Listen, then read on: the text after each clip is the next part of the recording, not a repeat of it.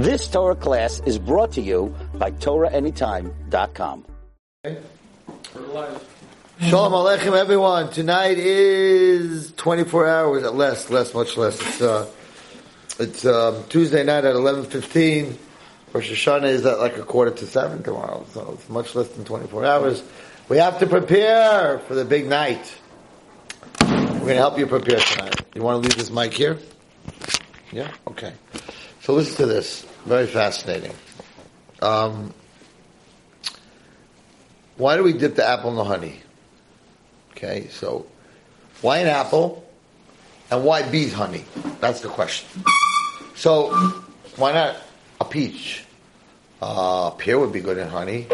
Uh, why specifically an apple? Because in Kabbalah we learn that that um, all those who are watching this is a passion tea. That's not wine, even though it looks like it is.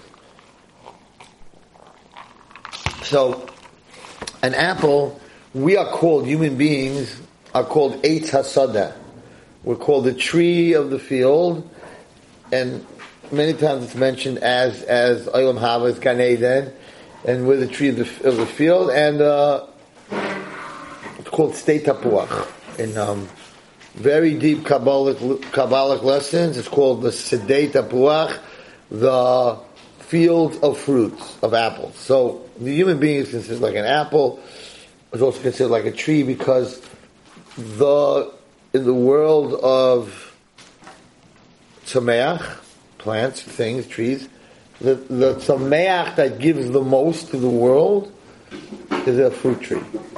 Because you have a fruit tree, so you have fruit, and you have shade, and you have wood, firewood, and you have wood to build houses and to build desks. So there's a book called The Giving Tree, um, which talks about the tree and how it gives. Even after the Giving Tree, even after they cut down the tree, an old man was tired and he rested on the stump. So like it's always giving, it's always giving. So human being is created to in the image of God. What's the image of God? To give. So that's why Tapuach use an apple.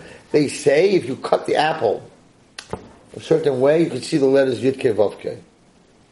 That's what they say. I, have I've cut the apple, haven't seen it, but there's a way to see it. Um, here's the big question. The big question is the honey. Why do we dip the apple in bees honey? Really, you should dip the apple in sugar. Would stick to it nicely. Brown sugar, caramel. Why? Honey. So, we're going to get to the Karsatov, but there's a very big question about it. Because Devash, I'm going to tell you why, why Devash. The word Devash equals 306. Dollar is 4, base is 2, Shin is 3. Devash equals 306. The word Av Harachamim, our Father who has pity, also equals 306. Let's see. You ready? Got a pen. Aleph and Bays, 1 and 2 is 3. Okay? Um, harachamim, so a hay is so you have three. Then you have a hay, is five. So now you have eight. Then you have a reish, which is 208. Then you have eight, right? Rachamim. You have eight, which is 216. Right? Then a mem, rachamim.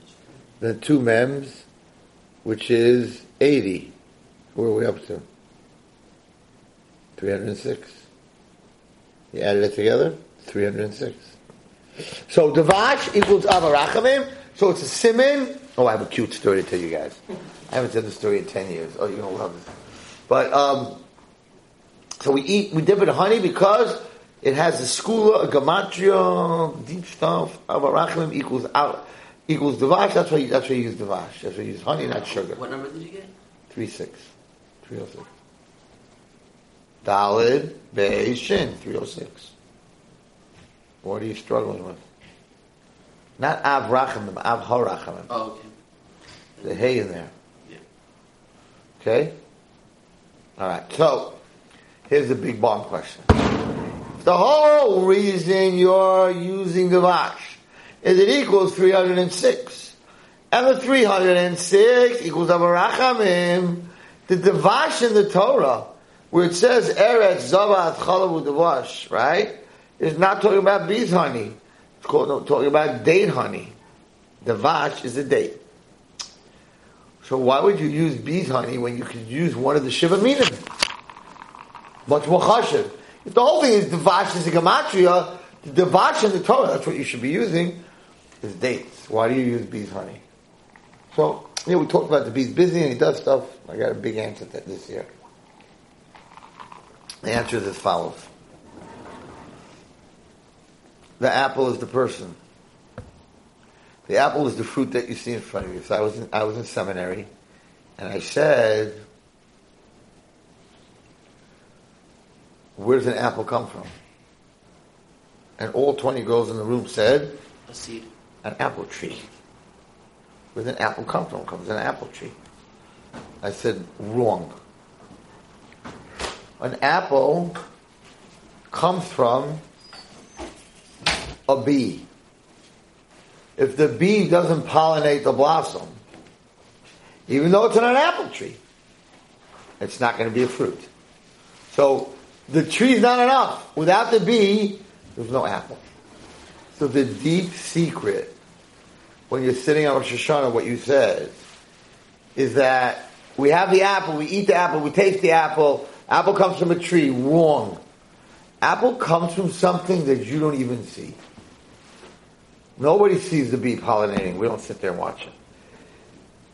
The akaras tov of the bee, without it there is no apple. So the, it's not you put the honey on the apple. You put the apple in the honey to say there's no apple unless I dip it in the honey without the bee. There's no apple without the bee. And on top of that, the bee produces a sweet. So therefore we don't use, even though it's Erazavachol Dvash, it's the, the honey from the Torah. No, this is more important. Hakaras HaTov. So when you sit at your table, you're dipping the apple, you're saying, you kids, you know where this apple came from? No, Tati, we're from a tree. No, without the bee that makes this honey, there's no apple. This apple would not be here. So dip the apple in the honey. What? Listen carefully what I'm about to say. Everyone who's listening, I hope you're listening before Rosh Hashanah You have to get it up right away so that they can send it out. The sweetest thing in the world is when you give recognition, you have a tov to the things that you don't see that made it happen. The elul, the ani l'daidi l'daidi li, that I am to my loved one and my loved one is to me is based on a, a good marriage is based on recognizing the things that you normally take for granted, your laundry, whatever, whatever it is. So therefore, the most important thing on Rosh Hashanah to develop a relationship with HaKadosh Baruch Hu is to appreciate what HaKadosh Baruch Hu gives us. But we don't, because we see the apple. We see the all the things in the world that we see, right? But behind it is the bee. Behind it is HaKadosh Baruch Hu. There's a very cute cartoon someone sent me today. sent me an email, and it showed this man taking his Apple phone and dipping it in honey. And his kid's like, what are you doing? He says, oh, shouldn't you have to dip your apple in honey? I dip my apple in honey. I thought it was cute. Um, so that's a very big lesson. And then I segued when I was speaking into Kibbut of Aim because the most um, ignored and ingrate relationship in the world is your parents. What do you mean? It's my parents, it's my father's job to work and pay my stuff and buy me clothing and do all that. So you sort of get, get the apple, but you don't see who's behind it. He's killing himself, he's working and he's doing, and your mother, everything that she does. You don't even remember that she ever burped you and diapered you and took you to the doctor and brought you to school and made you lunches and all that stuff. So it's a very big time for Kibbut Avayim. I said many years ago that there was a, there's a German minig to write a letter to your parents, Erev and put it under their plate.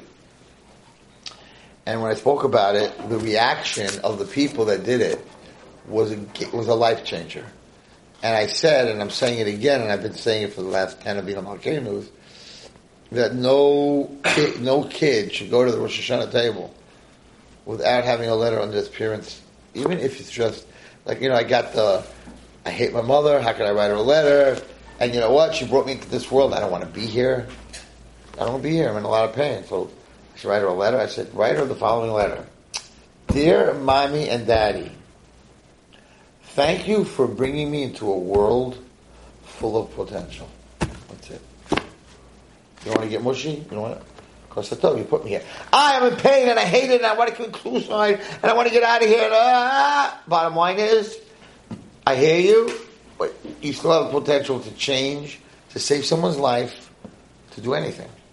And for that potential, you need to write a letter to your parents. I'm talking, so far I must have spoken to, probably at least eight to ten thousand people. And every speech I said, you need to write a letter. I said, but I want to tell you something. You need to write a letter to your kids. Your child should have underneath his plate a letter from his mommy and tati. How much we love you and appreciate you and daven for you and need you. So it's not just a kid writing to a parent, but every kid should sit down and there should be a letter from his parents. Every husband should have a letter from his wife. And by far, every wife should have a letter from her husband. And when you sit down to a Rosh Hashanah table, where you're asking for more life, and that life is time to spend with your family, you have to show Hashem that you appreciate your family. So I think that everyone who's watching this, I hope you see it before Rosh Hashanah. Because Yom Kippur, there's no plate at the table. I hope you will see this before Rosh Hashanah, and you sit down. And if it's very hard to write a letter to your parents, because you're so dysfunctional and so painful, it's very hard, then there's something in a lack of your Akosatayv. See, at the end of the day, you're here. And if you're here, we're going to talk about this tonight. If you're here, you have the potential to do absolutely anything. So that, and, and don't send them an email. You have to write a letter. Because what we lost in the computer world of texting is that my parents wrote me a postcard in camp, right? It was a very big thing.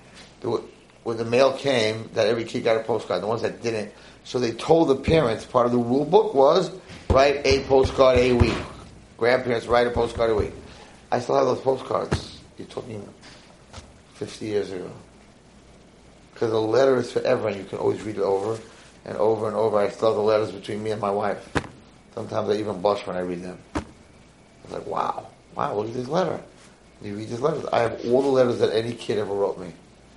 It's after 120, throw it, throw it into the grave with me.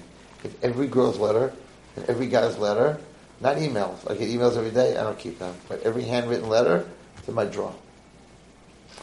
We lost that. We lost the letter. Nobody writes letters anymore. Nobody writes postcards. You have to Lashon Hara in case. What? You have to Lashon Hara. to What to write a letter? Hanukkah. No, Lashon Hara. You have till tomorrow night. Because tomorrow night, you're asking for life, and you better bring something to the table. Because we're all asking for life, and life is time. So when you ask for something, that's what you judge by. In other words, you, your kid gets a gets the car an hour a day, right? Now he comes to you a year later and he says, Dad, I need the car two hours a day. Show me what you use the car for for that hour. I picked up poor people. I drove people to the nursing home. I went to the hospital. You got it. You want another hour? You deserve another hour. I was driving my friends.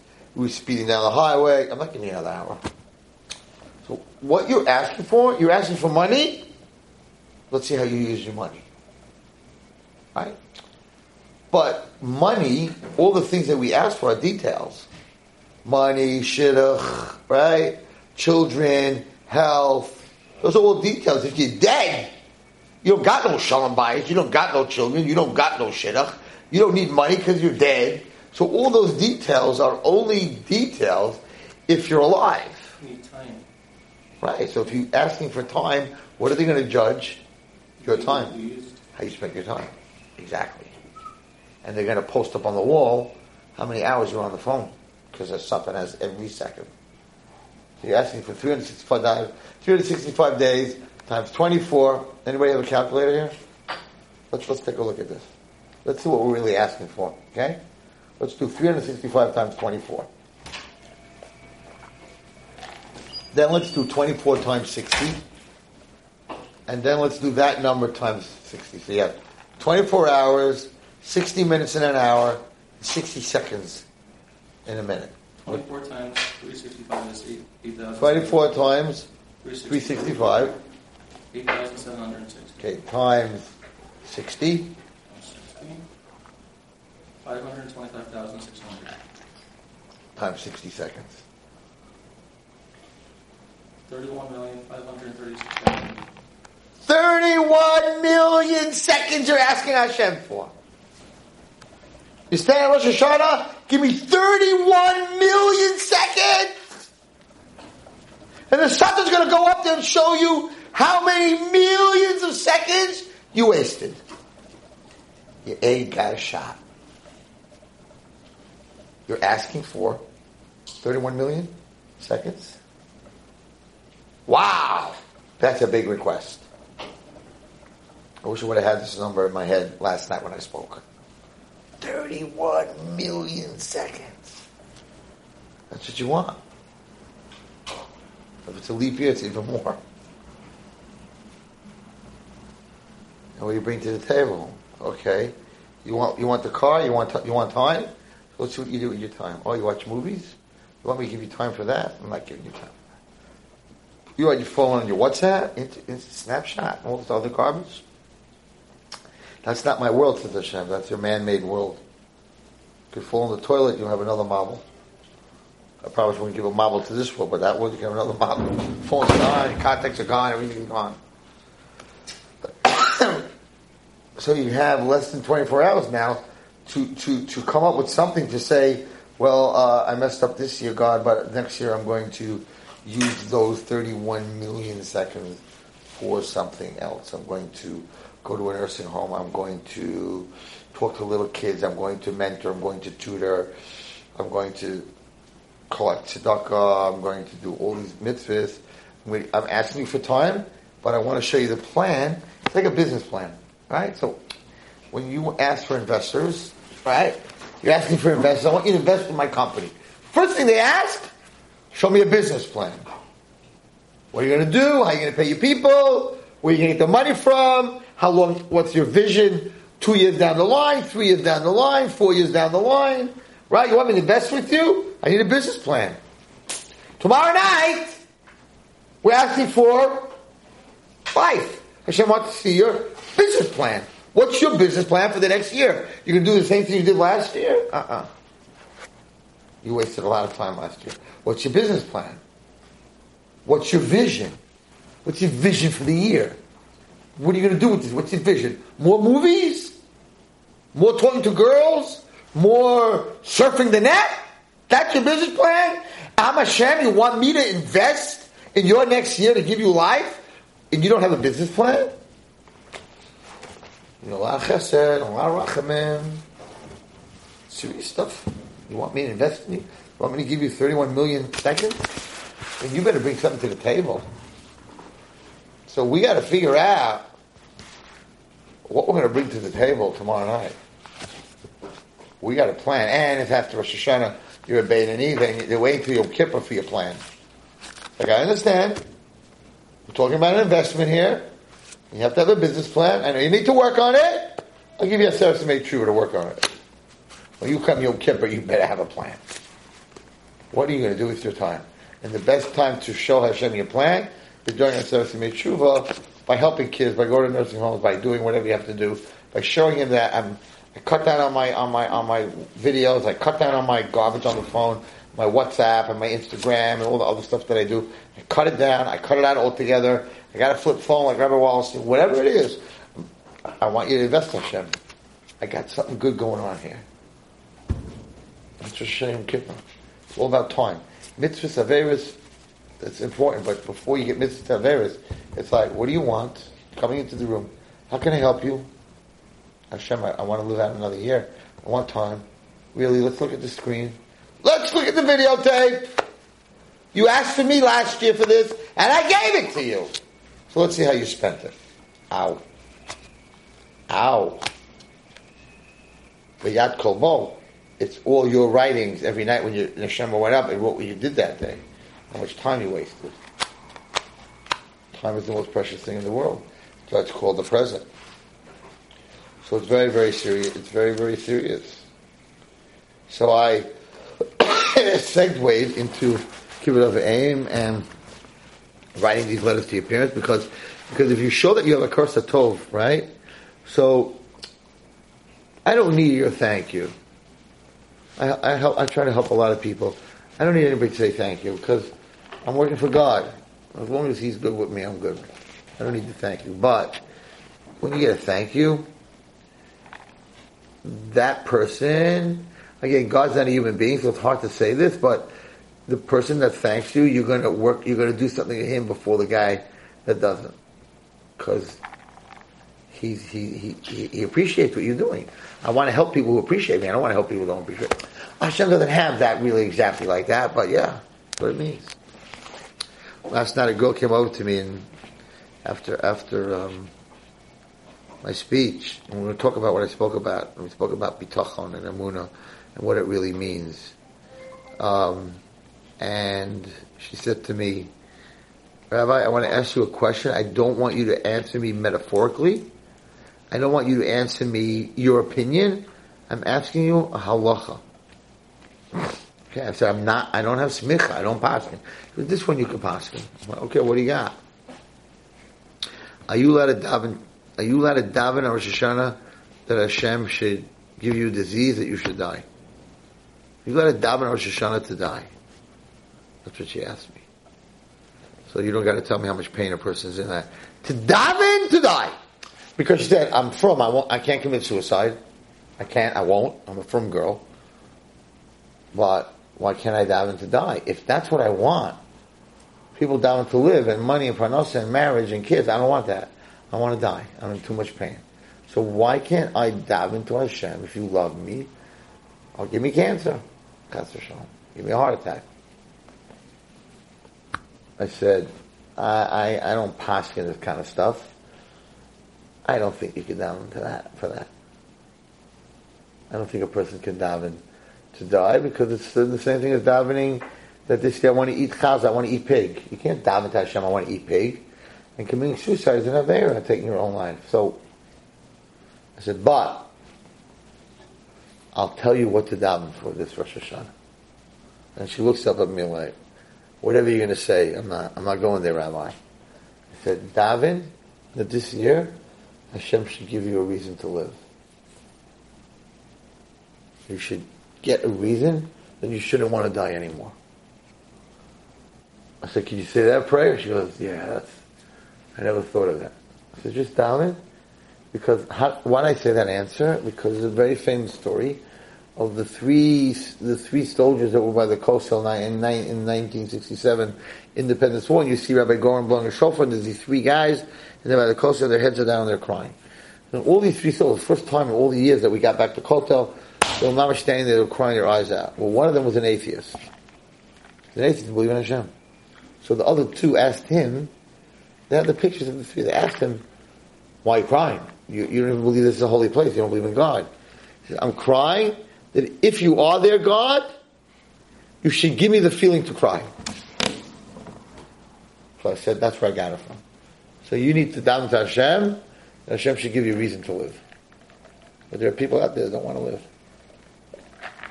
Which brings me to the main part of my share. Um, I gave Chizuk Motzei Shabbos to a group of women that um, that belong to an organization called Sister to Sister. Organization of Sister to Sister are hundreds of women that are divorced for many years, have children, and are very alone. And she said that you have to understand that these ladies have been davening for years to find a shidduch and feel very much that Hashem's not listening to them. So you need to give him chizuk. I didn't really know what to say. I told him a story, Shedach Shlomo Melech with the eagle. I didn't say it last week, did I? But I have to keep the story for Avinu Malkeinu, so it can't go public, so I can't say it yet. I'll say it afterwards. Um, so I told him the following. The person who told me to speak said, don't really speak in Amuna and Bitachon because they're fed up with hearing about that. You know, have a Amuna, have a Amuna, have a Amuna. In 15 years, I'm, 15 years I'm divorced, I married some animal, right? Which I have my own tightness on Hashem, they let it happen, but I married an animal, and it's 15 years and nobody wants to marry me, I'm pretty much stuck for the rest of my life alone. I come into my room, I lay in my bed, I'm all by myself, I have no one to talk to. Yes, I have children, but they're not in the bedroom with me and I'm, I'm, alone. And we know the worst thing for a human being in the world is being alone because Adam was created. He had the power of the whole world. He was in the Gan of Hashem. He had everything. He had all the animals. Hashem said, I see that a human being cannot live by himself. So he created a woman. So loneliness is very tough.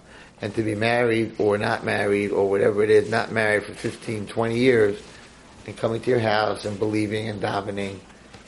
She said, don't even go there, Elder Wallerstein, because they heard enough of that. Not like we didn't leave me much room to go anywhere then. I said, I'm going to talk to them. And I got on the phone. I said, listen, this is very important going into Rosh Hashanah. What's going on that you davened for 15 years and nothing happened? What's going on that there are girls that have a shaila if they could freeze their eggs because they're 42 years old, and by the time they get married, they're not going to be producing eggs and they want to have children.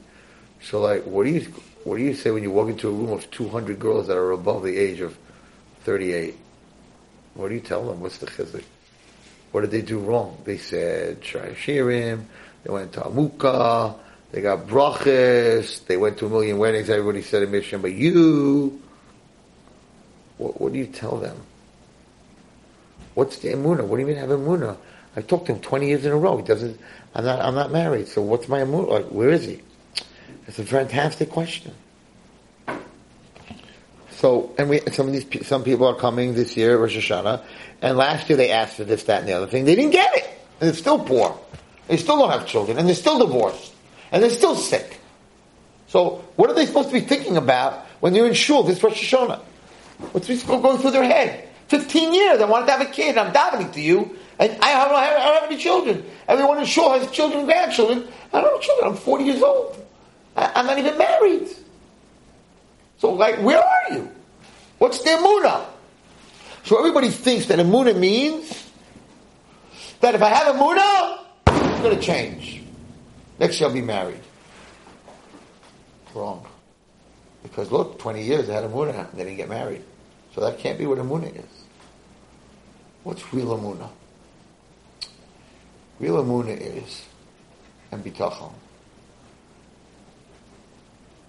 I have been davening, and I have been asking for something, and I'm not getting it.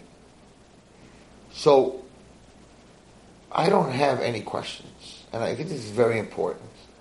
Because a lot of people come to me and say, I have a question. I'm like, no. If you have a question, then you have a million questions. Because I've seen kids die from overdoses. I have seen sexual abuse. I have seen emotional abuse. I have seen people die from cancer. So where do my questions stop? If I start asking a question, I want to know why this girl who's a tzaddik is not married. And she's 40 and she, and she works with Hashem's children. She's the most amazing person in the world. I have a question. Hashem's like, that's the only question you have? What about the six month baby that died? What about the kid that was born dead? What about the kid who died from SIDS, three months old in her crib? What about people with cancer? What about kids whose parents are divorced? What, what do you mean you have one question? If you're going to start asking questions, Hashem said, I'll give you a million questions. So you either have total questions on everything, or you have no questions. I have no questions. Because I see so much, if I'm going to start asking questions, I'm going to ask questions about everything. You can't explain to me anything. So you come to a point where you're like, I don't understand why tzaddik or Allah, Moshe Rabbeinu said it, David Melech said it. I don't understand why good people suffer. The Parduma. What? Parduma. That's the the Parduma. Right? I don't, I don't understand, period. I just don't understand. So once you come to that conclusion, and you accept Hashem, and you say, listen, there's Gilgul, and there's Tikkun, and there's so much going on in this world that we don't see, right? So I accept that because both you know what you're doing. What do you do with that? Okay, very nice. You, you're you're dating for 20 years, you're not married, and now you accept that Hashem knows what He's doing, but you're still single. What you did in the cheshbon.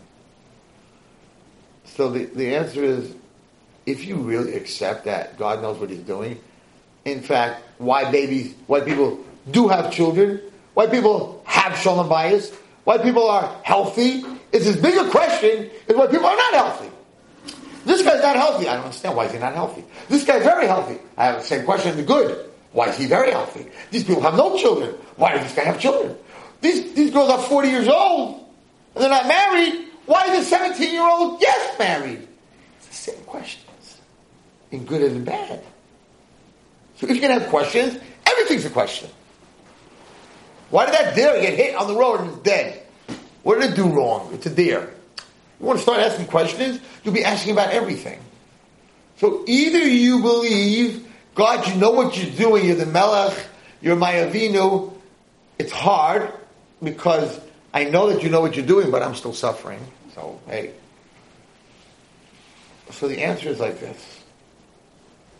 If I believe that Hashem knows what He's doing, and I'm not married, and I don't have children, what is His expectation of me?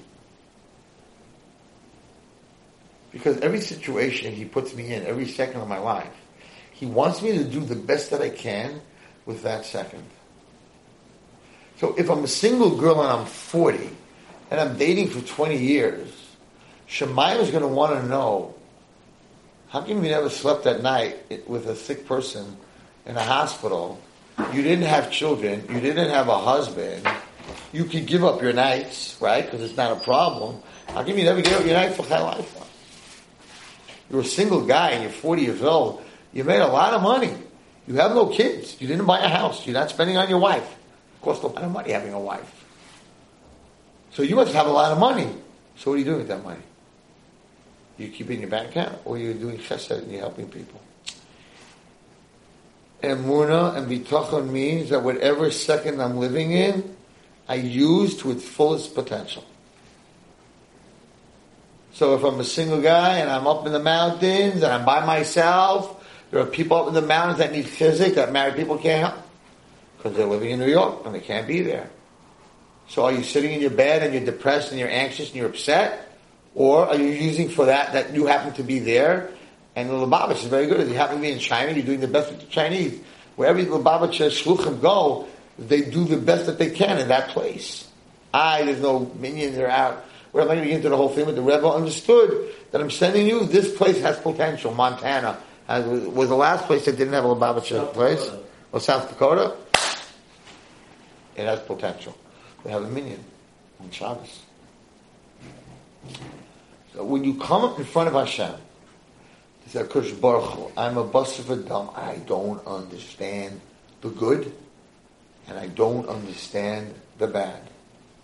I don't understand the evil, and I don't understand the other side, the good. I don't understand anything. But my situation is as follows, and I wanted to change, but this is the thing I wanted to tell you. Everyone that I was teaching thought that bitachon means that I'm not married, I have bitachon, I'll be married next year. But what happens if you're not married next year? What happens to your whole? I have bitachon, and whatever my year looks like, I will use it to the best potential that I can. And therefore, I understand that you know what you're doing. I don't know what you're doing. But if I find myself in a room, I always tell this to kids, like, you're in a room, and the door's locked, and the windows are locked, and it's very, very hot. You're a guy. You're in that room. You're schwitzing. You have a book in front of you. You could sit there and say, I can't believe they did this. I'm locked in a room. I can't breathe. I'm schwitzing like a pig. I can't believe this. This is unbelievable. How could this happen to me? I don't understand what you're doing to me. Or you could sit there and say, I am locked in this room until someone opens it. I have a book. It's very hot. I'm going to use the book and I'm going to fan myself. I'm going to open the buttons of my shirt. I'm a guy.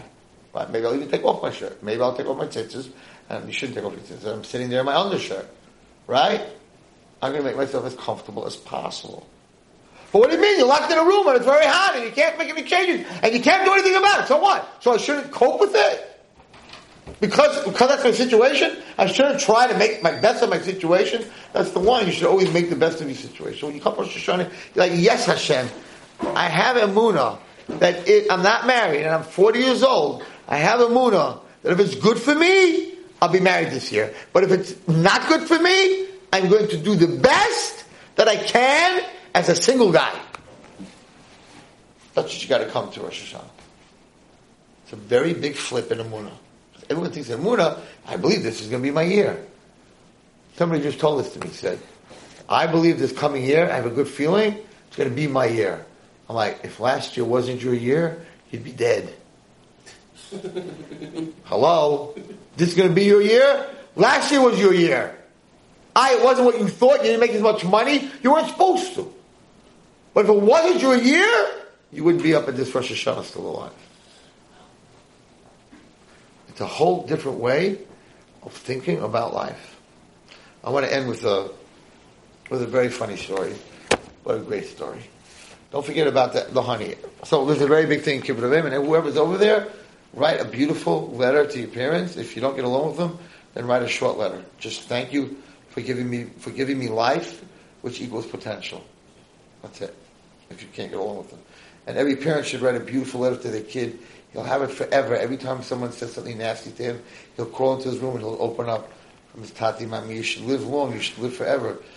But you know, not everyone does. And there's some kids out there that have letters from their mothers and fathers from Rosh Hashanahs, and their father is not alive anymore, Chas v'shalom.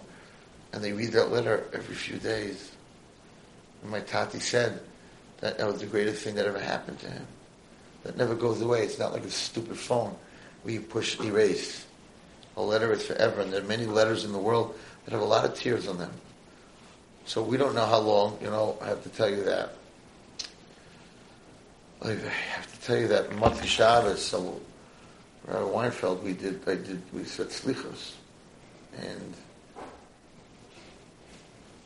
across from where I sit, sat Rabbi Zlotowitz, over Shalom, Archwell, and the night of slichos, Motzei Shabbos, the first pesicha of opening the Aron Kodesh, no, the first Shema Koleinu was his always, and they gave it to someone else because he's not here anymore. And then the seat behind me is where Dr. Menachem Friedman used to sit, who was biggest sadly. Died very young this year from a heart attack, a massive heart attack in his car. Erev Shabbos before he walked into a bakery. And I'm like, behind me is gone, in front of me is gone. You can't take life for granted. So we don't know. So write a letter to your mother so she'll always have it. And write a letter to your kids so he can always look at what his mother and father wrote to him on Rosh Hashanah, Tafshin, Ayin Zayin. Because we don't know how long we're going to be here. And write a beautiful letter to your wife.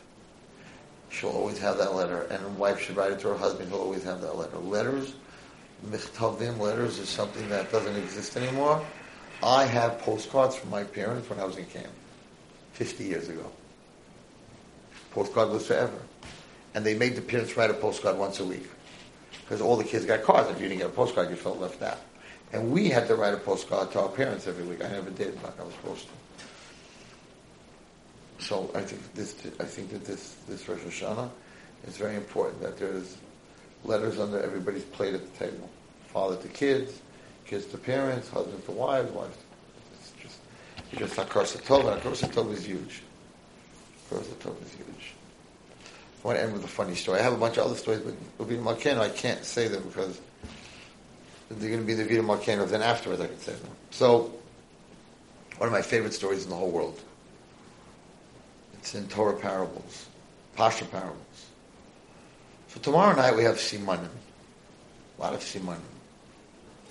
Hard to understand. We we're, not, we're not school people, but all school is tomorrow night. Carrots, merin, you should have a, we should multiply, right? The the head of the fish or the head of the animal, we should be the head and not the zanav. All these different things, kra, uh, cabbage, kra royag zadinenu, of course the apple, shana tova, musuka, simanim. We don't do that stuff, right? Usually, ah, school, school, I don't believe in school is right. The whole night, the whole beginning of the night, it's like, it's a whole meal. Time you finish all that stuff. So the question is, what's going on here? What's going on here?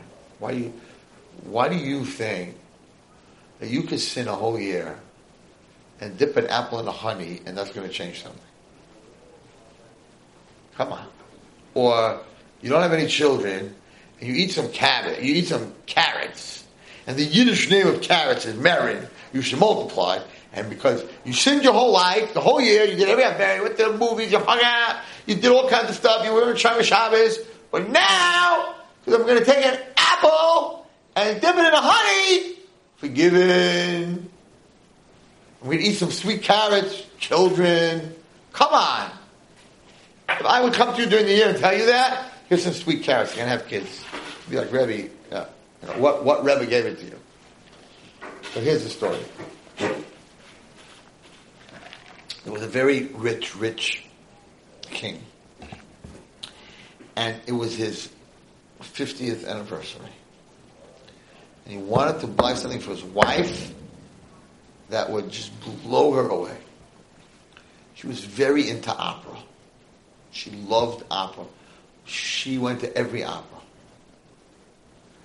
The king heard there's a bird, a real bird called the Marna, M-Y-R-N-A bird. It is the only bird in the world that sings, sings like a, like a person. Beautiful, beautiful. It sings unbelievable. And the king heard that there's a, such a bird in a very far away town. So he calls his car, uh, driver, his Uber driver, and he has, uses all the time. He says, listen, we got to go to this faraway land. He says, why do you have to go to this faraway land? Why do you have to go to this faraway land? He says, because there's a pet store there, and they have this bird called the myna bird. Okay? So they come to the store, and the king tells the driver, just hang out in the car, I'll be right back. And he comes back, this little birdie, in a, ca- a cage. And he says to the king, how much is that bird? He says, it's $10,000. He said, why are you spending $10,000 on a bird? He said, there's no bird in the world like this bird. And I will get this for my wife. Okay? So, the guy drives back a couple of days, brings the king back to the palace, and he realizes that it's his anniversary in a month. And he says to the king, by the way, did he only have one bird or did he have more? The king said, no, I bought one of the two birds that he had. The guy's like, okay. The king thinks that this bird is so magical. He takes all his money that he that he saved up from 25 years of driving, his $10,000, gets into his wagon. You know what? I'm going to do the same thing for my wife that the king is doing for his wife. So he goes ahead and he buy, he goes to the store. He sees the bird and he buys the bird. And he comes home and he says, "Happy anniversary! I bought you something very special." Okay? He brings in a bird. Wife says, "That's what you bought me." He says, "Listen, King has his 50th anniversary. He bought this for the Queen. He said, "There's no bird like this in the world." She says, okay, we'll see. Put up a big pot of hot water. Onions, garlic, carrots. This bird must taste like something for $10,000? that the king is buying for the queen, has to be something not normal. So, they cooked the bird. Happens to be the share that I gave 10 years ago. It's called Don't Cook the Bird. the name of the share. Don't cook the bird. So they cook the bird, teeny little bird. And they sit down. And the wife cuts it in half. And they're thinking they're about to taste Gan. This is the worst tasting bird in the world. It's not an eating bird, it's a singing bird. And they bite into it and he spits it out. Like, what? That guy ripped me off. He ripped me off. It's not the same thing that the king got. Once to the king. Says to the king, Did your bird taste like my bird? What are you, what are you saying? What are you talking about? You know that bird, that myna bird that you bought? We cooked it, we put onions in it. It is the most disgusting tasting bird. The king said, You cooked a myna bird? He says, Yeah, you said there's no other bird in the world like it. He said, Not for eating, for singing, you idiot. It's a very funny story. I read this in the Parsha Parables, and he says, he says, there are people that sit by the simanim and they eat the myna bird. Dip the apple in the honey. They think that it's all about the taste. It's not about the taste. It's about the song. It's about what it represents. What does it represent? It's so deep. What does it represent? What do you mean? Now, Wallerstein, first of all, it's not like the myna bird. It tastes good. Why do we have these simanim Rosh Hashanah? Doesn't make sense that you're eating sweet carrots and black-eyed peas and gourd and some stuff you don't even like, right? And the head of I just today I bought the head of a lamb with the teeth. It's like ooh, it's like cool. so because you eat the head of a fish, why should I? The answer is very deep because I'm, what's the human being's job in this world? What's our job? To grow potential. No. No. To connect the spiritual world and the physical world. When you take the apple and you make ha'etz, of course, and you say, Shana tova musukah, you're, you're, you're saying an expression out of your mouth in Hebrew to uplift this apple into the spiritual realm. Don't cook the myna bird. It's not about the apple and the honey. It's about connecting the apple and the honey to the spiritual world. And therefore, Shana Tova. And the, the, the carrot, which is totally, has no holiness, it's a carrot. But our job is to take a carrot and bring it to a spiritual realm. So when we say the Hiratim of Hashem Elokeinu V'Elokeinu Shenir B'Zechuyos, when you eat a pomegranate, so we take all these different items, right?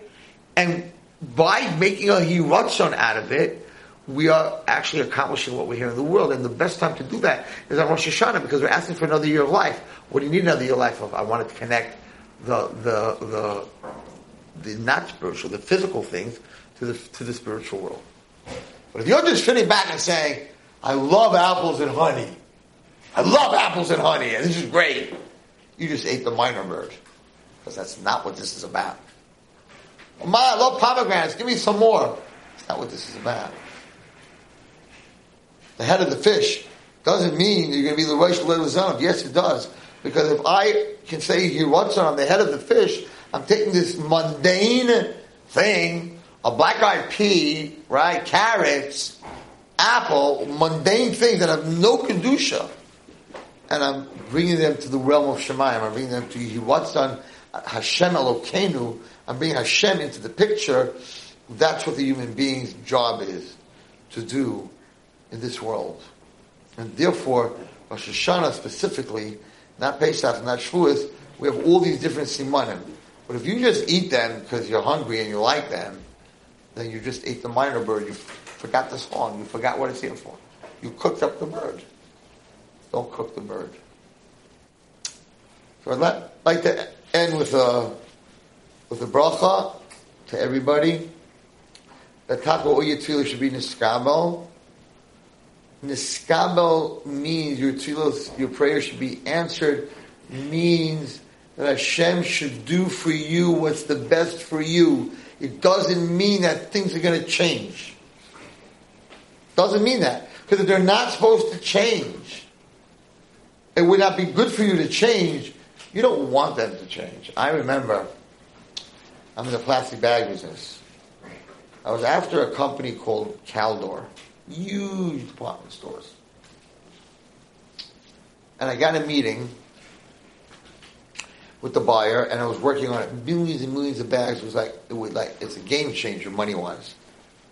And I got a meeting, and my final meeting to get the contract, it was millions of dollars in bags, was coming up on a Monday, and my father was in Eretz Yisrael. And I called him Sunday morning with my Vasikin. Actually, it was Motzei Shabbos or whatever, and I told him, I need you to go to the Koisel and daven for me that, that we should sign this contract. Oh, my father said, no, I will not. I will not do that for you. I said, what? Dad, come on. You want, you want to write me the check? No problem. But like, I don't understand. He goes, maybe it's not good for you to have the contract. So I'm going to daven that if it's good for my son to have the contract to get Caldor, he should get it right away on Monday. Or if it's not good Hashem, don't give it to him. So he told me that. He would not down to me that I should get the contract. I was very upset at him. Very upset at him. To make a long story short, I didn't get the contract. I went into the third meeting. The buyer, totally from, from like six, 100 to zero, said to me, I'm really sorry, but I went to get it signed by the CEO. And he said, bags? I have a nephew in bags. I have to show him at least the price and see what happens. I lost it. I said to my father, I said, two minutes. I said to my father, you messed me up. Why did you down to Hashem? That, that I should get it. What would have been the big deal? Said, you never daven for something specific. Because sometimes it's not good for you. That meeting that I was having was in February. I was getting the contract for the year. They ordered a crazy amount of bags for my competition. And in the end of, in the beginning of December, they went chapter 11. All the bags, million, three, two, three million dollars, which would have broken me, they didn't have that money, they didn't pay because they went chapter 11. They ordered all the stuff for Christmas used it, had 90, 60 day terms, bye bye. My father said, ah, now what do you have to say? Daven that whatever is good for you, She do him. You're not allowed to daven. Girls ask me all the time. This really cute guy. I've been watching for a long time. Can I give you his name that you should daven, that he should see me, he should like me, he should marry me? I'm like, God forbid. I cannot do that. What do you mean you can't do that? I could daven if he's the right guy. You should. It should happen fast. It shouldn't take long. If he's the wrong guy, you shouldn't even go out with him. I don't know if he's the right guy or the wrong guy. So the, the tefillah that we're davening at Rosh Hashanah Hashem, I want to get married. Hashem, I want to make a parnasa. Hashem, refush everything. I want everything. But at the end of the day, I trust you that you're going to do what's good for me. And while I'm going through my stuff, I'm going to figure out while I'm in the pit, while I'm in the hole, while I'm in the pit, what I could do in the pit, maybe to save some animals and bugs or whatever's in there. While I'm here, I might as well do something good. And, and that's the game changer because everyone gets very, very depressed uh, when they ask for things and they don't get it. And meanwhile, instead of getting depressed, look around and see what you can do in that place. I have a daughter that tried out for a certain school, seminary, and no matter what I did, and she's a perfect, perfect child, beautiful, special person, and I just didn't go. It didn't go.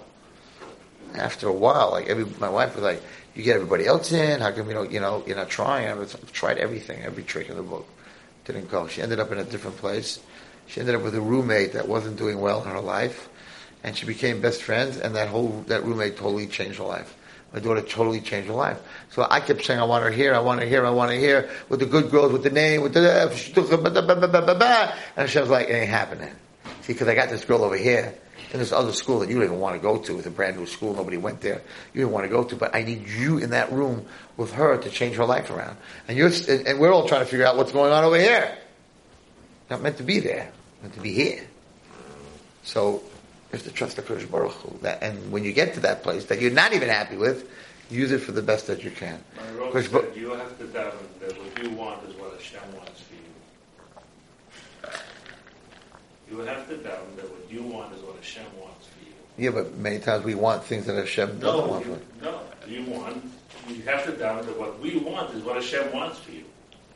Because if Hashem doesn't want it, He's not going to give it to you. And if He wants it, he- that's what you have to daven. If I down for a million dollars, he doesn't want me to have a million dollars. You're not going to get it. Right, you so, have to daven that what you want, but not, oh, it should be the other way around.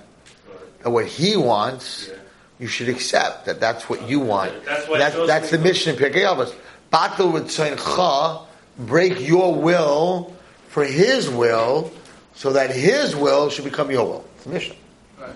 And that's why the Baruch Hashem goes, Right, so, I, so you were here in the beginning of the share, so we're talking about people for 20 years are diving for the same thing, they didn't get it. So instead of being upset, you're not, use that, you didn't get it, so, so I'm single, so I have time, so I have time. Right. A guy just told me, he said, you know how many people lost their jobs? And when they lost their jobs, until they found their new job, they started learning.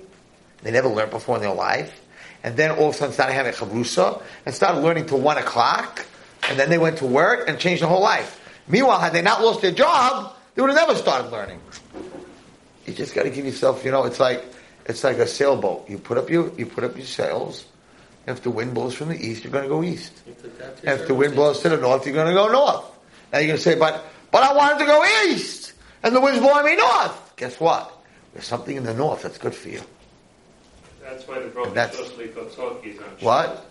Pesach Krohn once said from Meir Pashalan, the why is the Baruch Hashem Shas- Kotzok Shasli Kotsarki is on shoes, the Gemara says. is on what? On shoes. On shoes, right? Why shoes? From all the things. Right. I need a house. I need rent. I need this. why Right. shoes? right.